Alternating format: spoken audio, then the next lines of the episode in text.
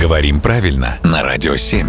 Володя, доброе утро. Доброе утро. Вполне возможно, имеется какой-то специальный хит-парад слов, в которых мы все поголовно допускаем ошибки. Полагаю, что на первом месте в этом чарте будет слово нелицеприятное, причем много-много лет подряд. Судя по всему, все используют его неправильно, и я на днях тоже попался в ловушку. Володя, объясни, что происходит. Ну, это слово очень похоже на слово «неприятный». Так, Именно из-за того, что оно так похоже на слово «неприятный», хочется его в таком значении использовать. однако, Однако оно означает «беспристрастный, справедливый». что вообще никак не ложится Да. в логику. Да, то есть э, нелицеприятное э, суждение о ком-то, это значит объективное суждение. То есть я могу тебя похвалить, тебя не знаю, это будет нелицеприятное суждение.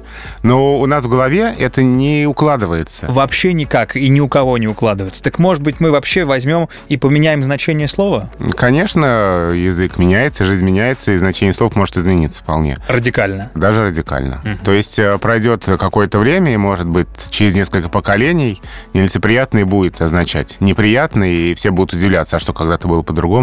Жду этого времени с нетерпением. Ну, я не уверен, что ты доживешь, ну или ты будешь уже, в- извини, в очень почтенном возрасте. Просто в языке все очень быстро меняется. Я тебе желаю дожить до 100 лет в добром здравии, но в языке все меняется очень медленно. Мне нравится твой оптимизм. Спасибо, Володя.